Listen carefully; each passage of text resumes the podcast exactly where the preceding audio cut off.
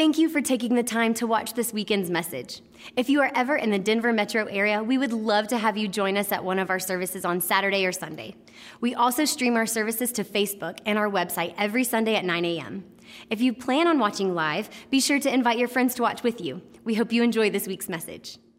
Go ahead and take out your Bibles today and turn to the book of Acts, chapter 2. It is in your New Testament, just past the Gospels Matthew, Mark, Luke, John, Acts, and I'll meet you there in just a moment. We are in week two of a series we kicked off last week called Squad Goals. You say, What is Squad Goals? We are talking about meaningful friendships and relationships that are so important to our life. And I just want to thank so many of you who responded to last week's message. We believed this would be an important, practical, and hot topic, and you have responded that way. We got a lot of great comments online. Some of you emailed and Facebooked me about how much this meant to you and that this is an area of your life you want to improve in and get better. And a lot of people said, Man, this is right where I'm at. I, I feel alone. I feel lonely. I need more meaningful friendships. Um, let me give you the theme. Let me remind you again the theme of this series. You have it in your notes. Hope you'll take some notes there in your newsletter. Here's our theme Show me your friends, and I'll show you your future. Isn't that true? I mean, you show me your friends, I'll show you your future.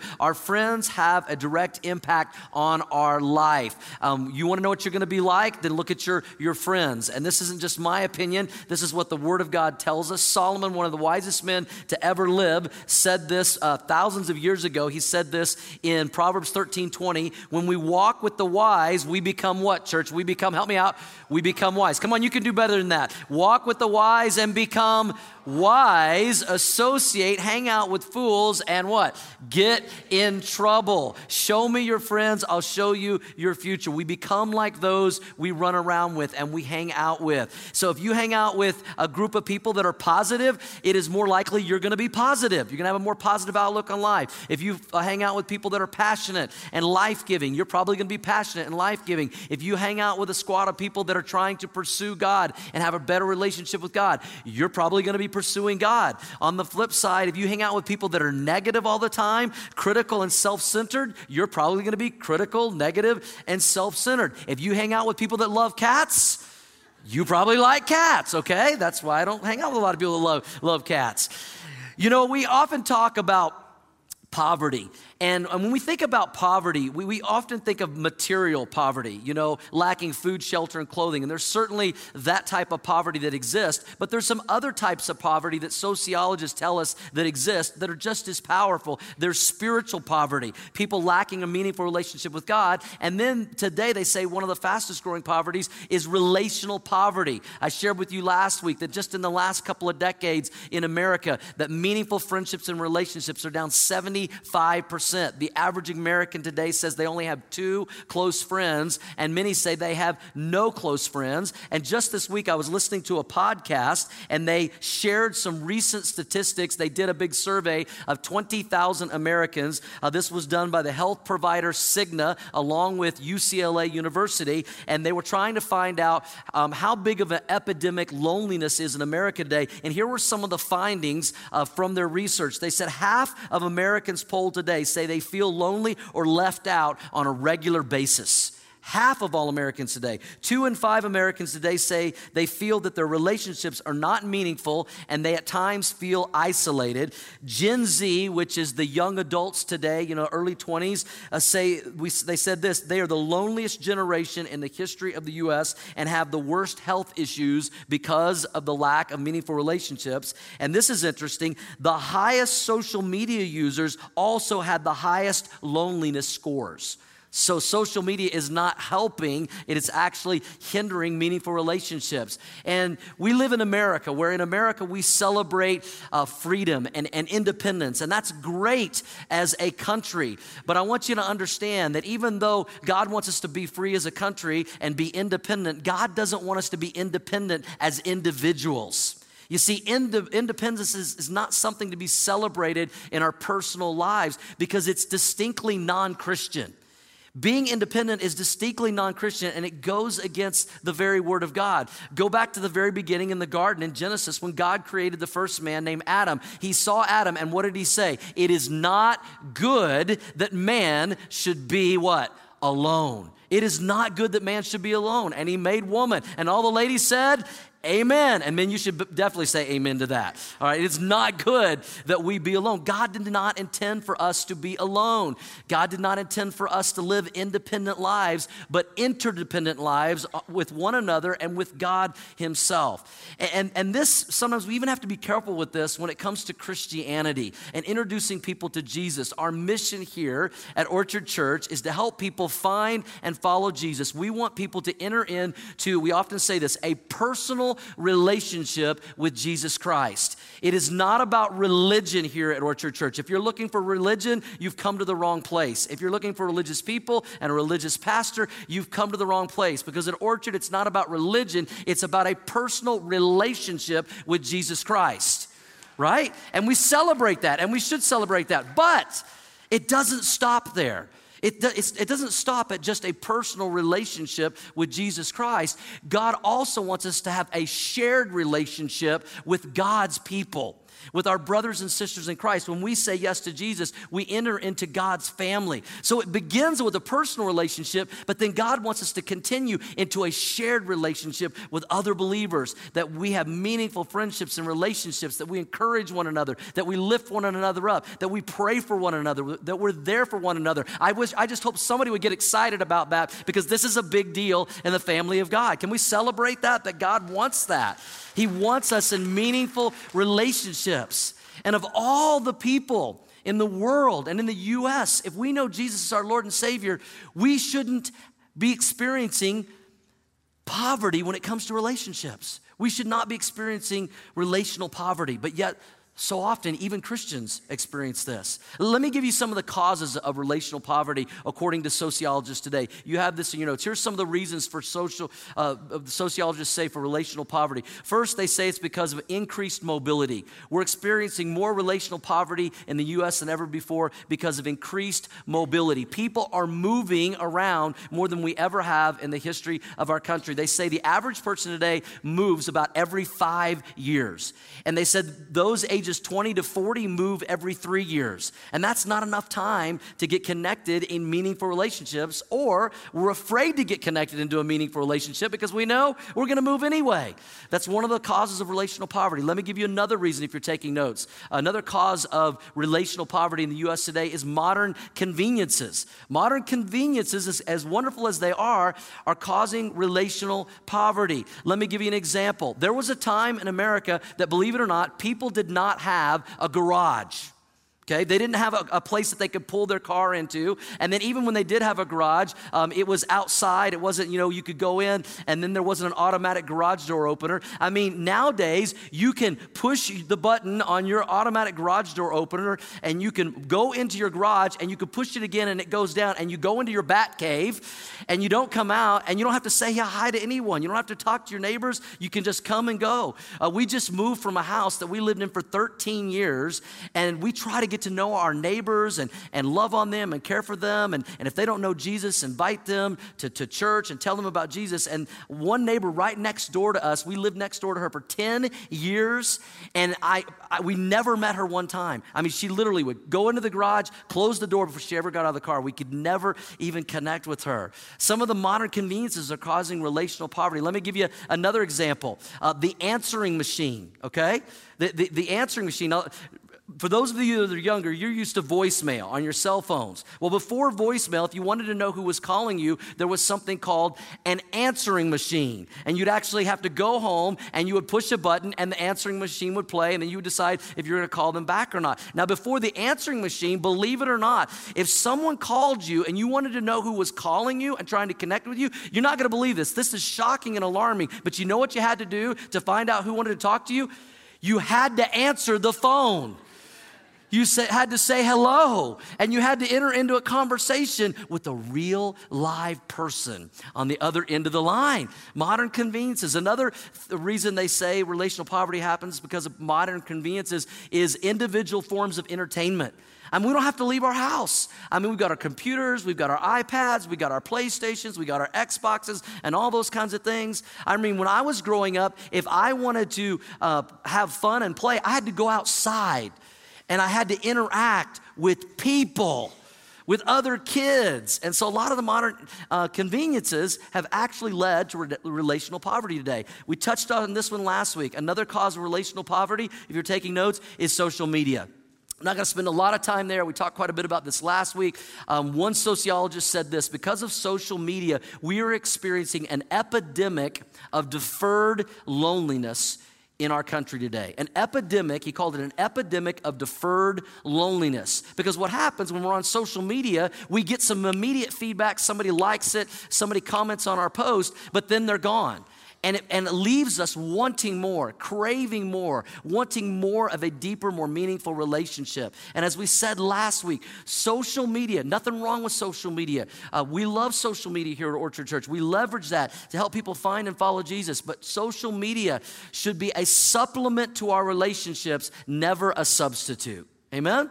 It should be a supplement, not a substitute. Now, let me tell you where, where we're going with all of this today in our series Squad Goals. Here's what we're going to talk about today. Here's our key theme today. You have it in your notes. You may be one community away from changing the course of your life. You may be one community away, one group of people away from it changing the course of your life. Just like Solomon said, when you walk with wise people, you will become wise. But if you hang out, associate with foolish people, you get into trouble.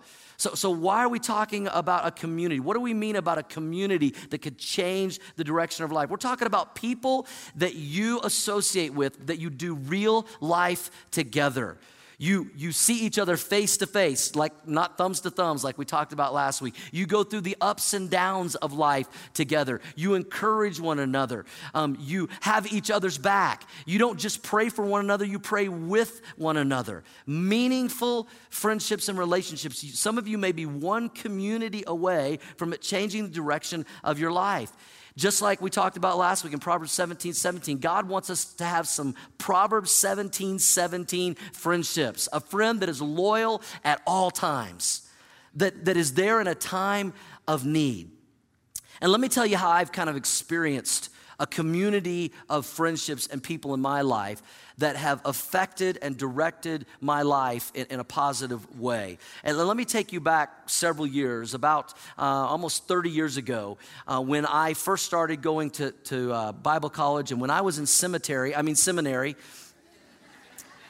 I actually had some professors in, in seminary that would say things like this. Now, when you get into ministry, and you become a church leader, you become a pastor, make sure you don't get too close to any of the people that you're leading and ministering. I had several professors that would say that. You know, they, they kind of need to see the pastor up here, and, you know, don't always just kind of hang out with the normal people. Keep your distance, be a little bit guarded. They even sometimes talked about the mystique of the pastoral role. And I thought, okay, well, that's what they're telling me. These are the experts. That's what I need to do. And then I got into ministry and I kind of kept my distance for a while, but it didn't work for very long because what I realized was I'm a normal person.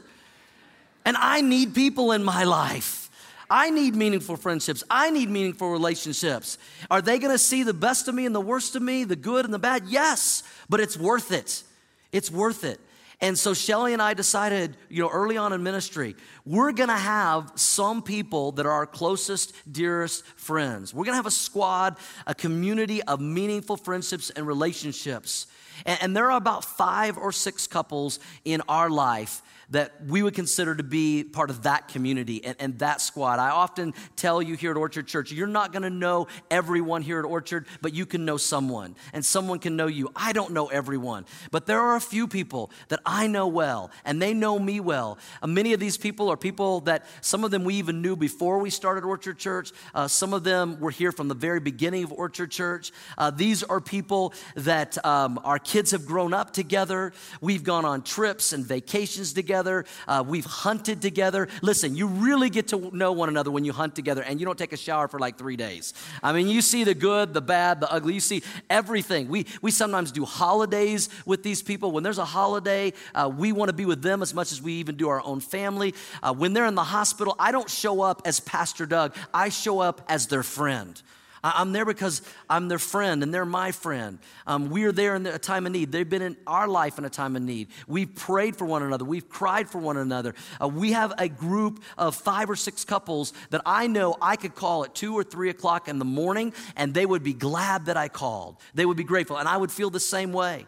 I mean, we get upset with one another if we're going through something, we hear about it from someone else. We're like, why didn't you tell us? And with this squad, with this group, this community of people, it's not everybody, but it's somebody.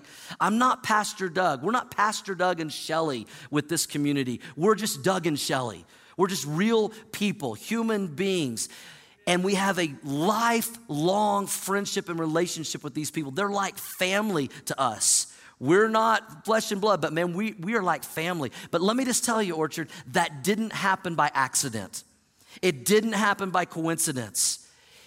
It took intentionality, it took effort, like all relationships. Why am I telling you this? Because God wants all of you to have a group of friends like that. God wants all of you to have a squad of people like that. Do you have that in your life? This is exactly how the first church started a couple of thousand years ago. We have a record of this in Acts chapter 2. Let's read it together and watch how this group of new believers formed some incredible, meaningful, close, intimate friendships and relationships. In Acts chapter 2, verse 42, it says, All the believers devoted themselves to the apostles apostles' teaching and to fellowship and to sharing in meals, including the Lord's Supper, and to prayer. I mean, this was a spiritual relationship. They were brothers and sisters in Christ. They studied God's word together. They talked about what God was doing in their life. They prayed with one another, for one another. Verse 43 says, A deep sense of awe came over them all, and the apostles performed many miraculous signs and wonders. And all the believers met together in one place. And let's say this together, church. And they what? Shared everything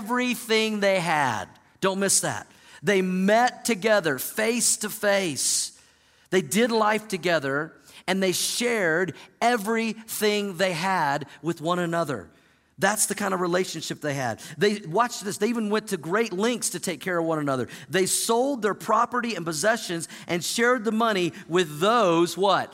In need in need. Hey, if you need help, what's mine is yours. They shared with one another what they had in need. They worshiped together at the temple. That was a representation of the local church today. And each day met in homes for the Lord's Supper and shared their meals with great joy, joy and generosity. The meeting in homes is small groups, you know, 10, 12, 14 people uh, forming a bond together. So they met with a corporate, larger group of people at times, but then they met in a smaller group in homes. And then it says, all the while praising God and enjoying the goodwill of all the people. And each day the Lord added to their fellowship, to their squad, to this intimate group of friends, those who were being saved. That's how the first church was started 2,000 years ago. Do you think that God has changed his focus or opinion on how he wants us to fellowship together today? No. He wants that for all of us today. He wants us all to have a community of friends that is like family to us. You may be one community away from it changing the direction of your life. You say, okay, well, how do I know if I found that kind of community or not? How do I know if I found that kind of group or not? Some of you have experienced that. Some of you are experiencing that. Some of you are like, I don't know what that's like. I don't know what that looks like. So, with the remainder of our time, let me give you three qualities of great communities. You know you have this kind of community in Acts chapter 2, 42 community when these three happen. Three qualities of great communities. I hope you'll take notes on this. The first one is this we know we have a great community when we have refrigerator rights. When we have refrigerator rights. Verse 44, it says they had everything in common and they met together and they shared everything. They had refrigerator rights. They were like family. Now, listen, there's a few people in my life, in my circle of friends, that I believe, I think I have refrigerator rights with, and they have refrigerator rights with me. But it's not everyone. It's not a ton of people. It can't be. I don't believe, even though, even though I, I am your pastor and I believe that you like me, I hope you do, and that you love me and you pray for me. If you were to invite me to most of your homes and I were to come to your home and visit, we'd probably sit down in the living room and, and we would talk and we'd get to know one another a little bit better.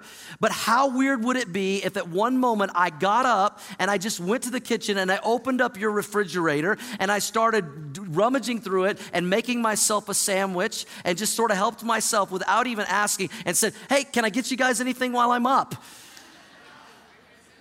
That would be weird.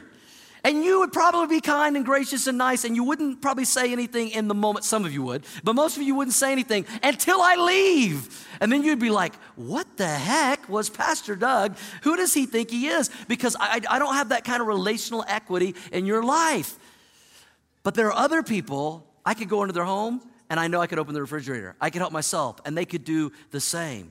That we need that group. It's not going to be everybody, but somebody. We need that kind of squad. We need that kind of family that where we, when I'm with those friends, and I'm not talking about our flesh and blood family. I'm talking about a group of friends that are like family, where we share everything together. We we meet each other's need. We help each other out, and what's we say what's mine is yours because we are a family. Let me ask you this question. Let me keep it very real. Who outside of your family do you have refrigerator rights with? I hope you can think of some people.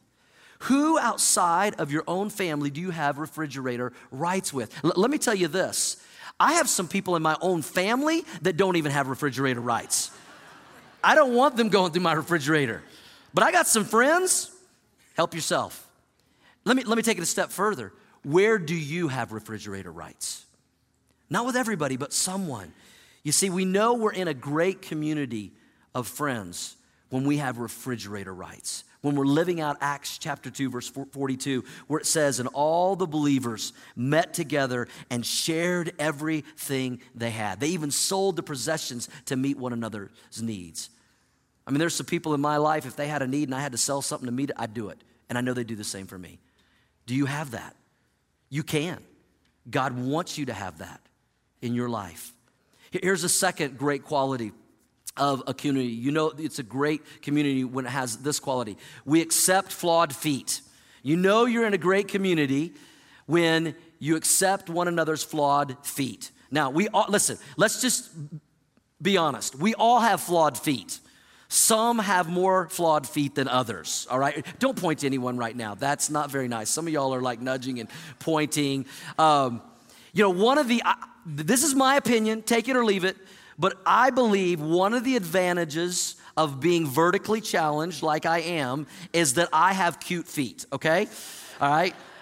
I think I do. Um, if you see me out in public during the week, I'm almost always wearing sandals in the summer. You know, I, I love to wear sandals, and I, I, my, my toes are like perfectly in line. One of them's not bigger than another. They're not weird. We got some people in our family, I'm not going to mention any names, that, you know, like one toe's here, and it's, it's, it's kind of. And then they tell me things like, well, you know, studies say that if you have one toe longer than another, then you're smarter. And I'm like, ah, I don't know about that. But anyway, but, but I, I, I feel like my feet are pretty nice and pretty cute. So if you, anybody wants to see my feet afterward, I'll, I'll display them, but that would just be weird. But my wife corrects me that I have and tells me I do have flawed feet because I like to wear sandals so much. And in our dry climate in Colorado, my feet get really dry and they get kind of chapped. And sometimes Shelly will be like, Your feet are like sandpaper. Put some lotion on them. Your feet are not sandal ready. Fix those suckers. But we, listen, we need to have a community of friends where we can have flawed feet. We can just be ourselves. We, we can just, you know, be messed up and it's okay. There's a beautiful picture of this um, in the Old Testament in the book of Second Samuel, uh, chapter 9, verse 13. We'll look at it in just a moment. Let me set, set the context for you. Uh, there was a man, and his name was Mephibosheth. You got to be careful with that one. Mephibosheth, okay? And he had flawed feet. He actually had crippled feet. And back during Bible times, if you had some kind of physical deformity, people would shun you. And you were kind of an outcast in society, and nobody wanted to be around you. And they thought, you know, you must ascend or something, and, and God didn't show favor on you. But there was one man that showed incredible favor to this man with flawed feet. And of all people, it was the king at that time. It was King David. And we read about this in 2 Samuel uh, chapter uh, 9, verse 13. It says, And Mephibosheth, who was what, church? Was crippled in both feet, lived in Jerusalem, shunned by most of society, but he ate regularly where? At the king's table at the king's table when everyone else shunned him and didn't want to have anything to do with him one of his best friends was king david and he got to eat regularly at king david's table with his flawed feet. And don't miss this church. This is an incredible beautiful picture of all of us because when you're sitting at the king's table, your feet are under the table, nobody's paying attention to your flawed feet. It's face to face, it's eye to eye. You're loved, you're accepted. It's not about your flaws. When God sent his son, Jesus Christ, to die for us, we were all flawed because of our sin and separated from a relationship with God. But when we say yes to Jesus in faith, we are forgiven of all our sins, past, present, and future. We have a relationship with the King of Kings and Lord of Lords, and we are invited to sit at his table. And we are accepted by the King of the universe. That's what Christianity is all about. That's the gospel. But it shouldn't end with just our relationship with the king. It should be a shared relationship with other people, and we should invite other people to sit at the king's table because there's a lot of people with flawed feet. And, and, and listen to what Paul said in Romans 15 7. Therefore, accept who, church? Each other just as Christ has accepted you, flawed feet and all, so that God will be given glory. That God will be given, given glory. We should accept others and their flaws the way God, our King, has accepted us. You know you're in a great place in a great community when you are accepted, flawed feet and all. Do you have a squad like that? Do you have a group of friends like that that you can be accepted just how you are? Just you can just be yourself. I mean, you don't have to worry about putting makeup on, you don't have to worry about shaving. You could just be yourself. When when some of our closest friends that I was talking about come over to our house, we go to their house, man, I just grab, you know, my grubby shorts, whatever t-shirt. Sometimes I hang out in my sleep pants. Um, believe it or not, here's how I know I can be myself. I even wear my Dallas Cowboy t-shirts. When I See, you guys don't accept me. You guys don't love me like that. And I know that. And I, I root for the Broncos too, but I grew up a diehard Cowboys fan. And so I gotta say, I'm probably going to be wearing my Cowboys a little more this season than the Broncos. I've just got to say, I, am not. I don't have a good feeling, but they love me and accept me even with my flawed feet and my Cowboys stuff. But you need a group like that. You need a squad that will accept you. That's what I love about our small groups here at Orchard Church. We accept people right where they are. We hear testimonies all the time of people saying, Man, I was scared to go to small group. I was afraid whether I'd be accepted. I don't know the Bible really well. I'm new to the Christian life and this journey. I didn't know if I'd be asked something I don't know the answer to. And they said, Man, I was so accepted. I realized we were all just flawed people trying to help each other and encourage one another. We're in this Christian life together. And, and I know what keeps some of you from going to small group. Because you're like, oh, yeah, been there, done that. I tried that one time. There's some weirdos in some of the small groups at Orchard Church, okay? Yeah, there's some flawed people. We're all flawed to somebody. Can we admit that? To somebody, I promise you, you are a weirdo to somebody, all right? Just ask around. You are strange to somebody. I'm a weirdo to somebody. I'm strange to somebody. If you get in a small group here at Orchard Church, you will be loved and you will be accepted. But listen, I'm just going to tell you right now, there's going to be somebody that's a weirdo in your group, or at least you're going to think they are. They're going to be a little strange. If you're like, well, listen, I'm in a small group here at Orchard Church, and I haven't met any weirdos, I haven't met anybody strange. Might be you. Just keep that in mind. But aren't you thankful here at Orchard Church? We accept weirdos. We're all a bunch of weirdos. We're all strange. We've all got flaws. We're all messed up. We're all in this together. What one of our, our squad goals in our group of friends is that we can just be ourselves. And listen, we, we've gone through the ups and downs of life. We've gone through lots of different seasons of life, of raising our kids, and now going into empty nester season, and, and all of those. We, we survived the terrible twos together, and, and we've had our share of struggles. We've, had, we've all had our share of struggles financially. We've had our share of struggles in our, our marriages, and we've talked about that. We've prayed about that. We've had health challenges among our squad at times. We've had kids that sometimes are rebellious or maybe aren't as close to the Lord as we'd want them to be. Uh, we've had people in our group of friends that have had real serious career changes that have taken place. We've, believe it or not, you, this might shock you, we've actually had disagreements about things in our group of friends some difficult conversations. We've had arguments, but you know what? Nobody's left the group. Nobody's bailed out. Nobody's ran out because we're family. We're family. We have that kind of relationship. God wants you to have a community like that. You can have a community like that, but it doesn't happen by accident. It doesn't happen by coincidence. It takes work, it takes intentionality. Who do you have outside of your family that accepts you just the way you are. I hope you have that. If, before we're done tonight, if you don't, I'll tell you how you can begin to find that. What are the qualities of great communities? We have refrigerator rights. We accept flawed feet. And here's the third thing if you're taking notes. And I love this. You know you're in a great community because we fight lions. You're in a great community when you fight lions together. You, okay, we're, we're doing unusual metaphors tonight, so we're sticking with this. What, what do we mean about fighting lions? The Bible is very clear that the moment we put our faith and trust in Jesus Christ, we have an enemy. His name is Satan, the devil. He wants to kill, kill, steal, and destroy everything good that God wants to do in our life, in our marriage, in our families, with our kids, our finances, our health, our career. He wants to take us down, He wants us to take us out. And we got to have a community that will fight the lions with us because he is described as a lion in the Bible. This is what Peter said in 1 Peter 5 8. He said this Stay alert. You better watch out. You got a real enemy. Watch out for your great enemy. Who is this enemy? Let's say it, church. The devil. He prowls around like a roaring lion. Just want to say this lions are in the feline cat family. Just want to mention that. It's a link to the devil. Just wanted to throw that in there. Sorry. He prowls around like a roaring lion. What's he doing? He's looking for someone to devour. He's looking for someone to pick off. He's looking for someone to take down. And if you find yourself caught in the grasp of a lion or multiple lions, you better have somebody that will come to your aid. You better have somebody that will have your back because the devil wants to take you down and take you out. Who has your back in those times? Who will come and fight for you?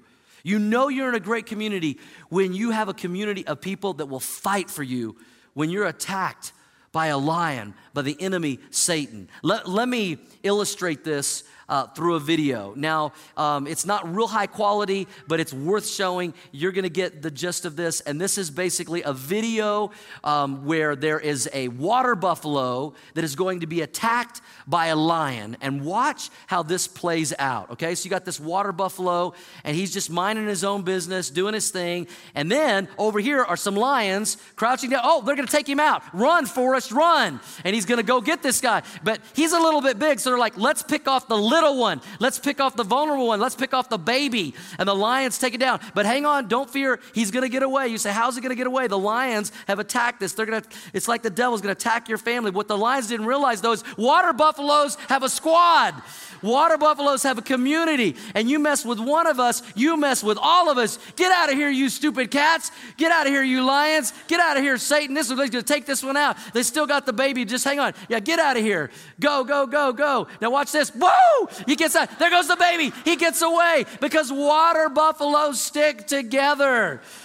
They have a community. You mess with one water buffalo, you mess with all the water buffaloes.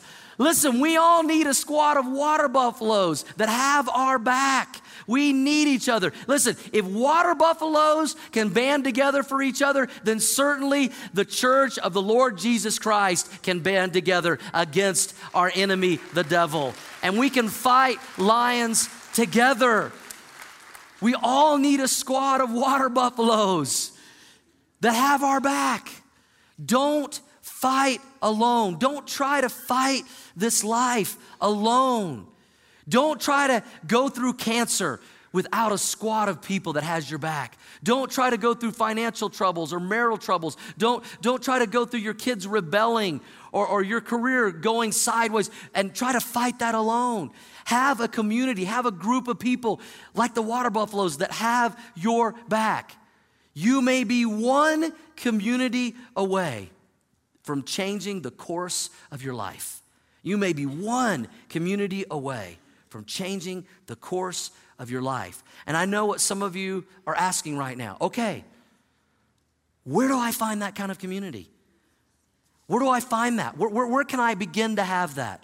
Well, there couldn't be a more perfect time that you're here at Orchard Church because this week we are launching our next small group semester. We have over 70 small groups meeting in homes, 8, 10, 12 people, banding together, praying for one another, encouraging one another, um, where you can begin to find a meaningful community like hundreds of thousands of people have found here at Orchard Church through small groups. And I don't want you to take my word for it. I want you to hear um, from a lady right now how her and her husband um, were scared to death, but they got into a small group and they found a community, an Acts chapter 2 type of community, and it has changed the course of their life. Watch this.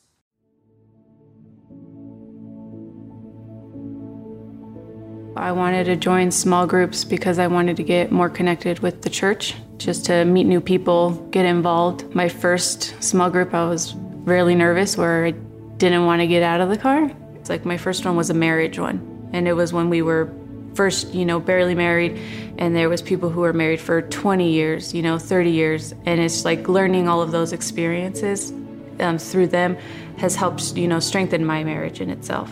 And then, you know, through the financial piece, it has helped develop our, you know, being able to be more financially stable. Like, how many churches do you know actually offer that to you? I just recently did my fifth one, which was with, um, and it was a young adults, which I really liked because, I mean, my son was able to go and there was more people who were my age. We did a lot of things together. We related. We did an escape room, like, you know, just fun stuff, developed friendships. I've always had a problem opening up. I kind of have walls. But we opened up to them about our infertility. So they prayed for us, they helped us, um, always checked in on us, you know, just to see how we were doing.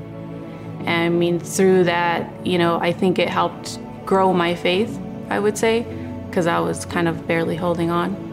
I think small group gives you like that for me gave me a sense of relaxation or gave me a break from all of that just to be able to relate with others. Everyone, you know, has things that they have to do. But to me and even my family, it was something we looked forward to. Like my son, even through the summer, still wanted to go to small groups. It's, it's helped me grow, it's helped me become a better person, helped me to tear down my walls, you know, even when I was afraid to. And just with every small group that I've done, it's it's i would say it's like changed a part of me to be better. You have to be able to take that leap of faith that it's gonna it's gonna be good. You have to go in you know knowing that everything's gonna be okay and that you're gonna have a good time. You have to have that you know. Don't be afraid. Hey can we just celebrate that incredible testimony of someone who stepped out in faith and found a community that changed the course of their life. Would you join me in an attitude of prayer right now with heads bowed and eyes closed as we take this message to heart and what we've just talked about? And I wonder how many of you that are believers in Jesus Christ that are here right now at Orchard Church, you would say, Man, I need a healthy community of friends. I need a group of friends that will have my back, where I have refrigerator rights, where I can just be my, myself where when I go through difficulties, they'll fight lions for me. If that's you, you say, I, I, need some healthier friendships. Can I pray for you? Would you just slip up your hand all across the auditorium for prayer? Lift them up nice and high. Come on, I know there's more of you than that. Yes, God bless you. God bless you. God bless you. Hands everywhere. You can put them down. I'm going to pray for you, but here's what I want to challenge you to do. I, I don't want to just pray for you, I, I want to challenge you, even right now, on your seat when you came in today. There's a way to sign up for a small group. Just put your information on there. You'll be contacted. Drop that in the offering bucket. that that is what I want to challenge you to do today. If you've got questions about small groups, go to our next steps corner before you leave. They'll answer your questions. They'll find a group that will fit you, that's where you live, um, with the ages you want to be, at, all those kinds of things. They'll, they'll help you out with that. But don't leave here today without doing something to, to say, I'm going to take a step toward meaningful community. Heavenly Father, I, I pray for those that are lacking and needing a meaningful community, a meaningful squad of people in their life, I pray, God, right now that they would take that step of faith, like Marcella did in the, in the video, and that they would find some real meaningful friendships and community to do life together, and that it would truly change the course of their life. So we continue an attitude of prayer. If you're here today and you have never received Jesus Christ as your Lord and Savior, we mentioned there are three different types of poverty there's material poverty, there's relational poverty, but I think the most important of all is spiritual poverty. Th- those that don't know God, that aren't in God's family. And maybe you're experiencing spiritual poverty in your life because you've not invited God into your life. You've not invited God's Son, Jesus, into your life. Yes, God wants you to have a shared relationship with other believers, but it starts with a personal relationship with Jesus. It's not about religion, it's about that relationship. Is there a day and time in your life you can look back to and say, Yep, that was when I said yes to Jesus? I know that I put my faith and trust in Him as my Lord and Savior. If you haven't, that can change right now, in this place, in the next few moments. I'm not to ask you to stand up, speak up, come up. I'm just to ask you to be willing to do what the Bible says. The Bible tells us anyone who calls in the name of the Lord will be saved and forgiven. Anyone. That includes you. I will give you an opportunity. If you're ready to invite Jesus into your life, to call on him through a simple prayer of faith. I'll, I'll help you with the words. I'll pray this out loud in just a moment. It's, it's not a magic prayer or magic words that we say, but if you'll pray this from a heart of belief, you can invite Jesus into your life. And you can, you maybe you walked in here with your spiritual bank account empty, but you can walk out and your spiritual bank account is full because of Jesus. If that's you today, you know who you are. If you want Jesus in your life, would you pray this prayer from your heart to God's in faith right now? It goes like this Jesus, come into my life. Be my best friend. Forgive me of my sins. I want to know you and follow you as my Lord and Savior. Thank you, Jesus, for loving me and dying for me. Thank you. Thank you. As we continue with heads bowed, eyes closed, nobody looking around for just a moment. I don't want to embarrass anybody, but if you just prayed that prayer for the first time, and I believe some of you did, I would love the privilege right now to pray for you. I'm going to count to three in just a moment without anyone else looking around. If I can pray for you because you prayed that prayer, um, would you just slip up your hand nice and high right now so I can see it? One, two, three. Lift it up. Yes, God bless you right here. Yes, God bless you back there. Yes, another person right here. Over on my left. Amen. Over on my right. Yes, God bless you. Yes, over here. Several people. Amen. Let me pray for you. Heavenly Father, we just lift up all those today that are saying yes to you in faith. Lord, we welcome them into the family of God. They are now our brothers and sisters in Christ. We have a spiritual, eternal family together because they have a personal relationship with you. We now have a shared relationship with them. We pray that they would grow in their walk and relationship with you from this day forward, that we would accept them, we would love them, and help them in their journey with you. And we thank you that you loved us enough to send your son to die for us, that you are a friend that never leaves us and never forsakes us, and that we can always count on you, and that we are never alone without you. And may we all desire and seek a community of friends like we have talked about today. We pray this all in Jesus' name. And everyone said, Amen. Saying yes to Jesus is the biggest decision you can ever make. We've created this booklet to help you with your next steps. So, if you prayed that prayer, let us know by emailing us your address to yes at orchard.church and we'll send you a copy. Your giving fuels our mission of helping people find and follow Jesus. Because of your giving, the kingdom of God grows and more people are able to find and follow Jesus.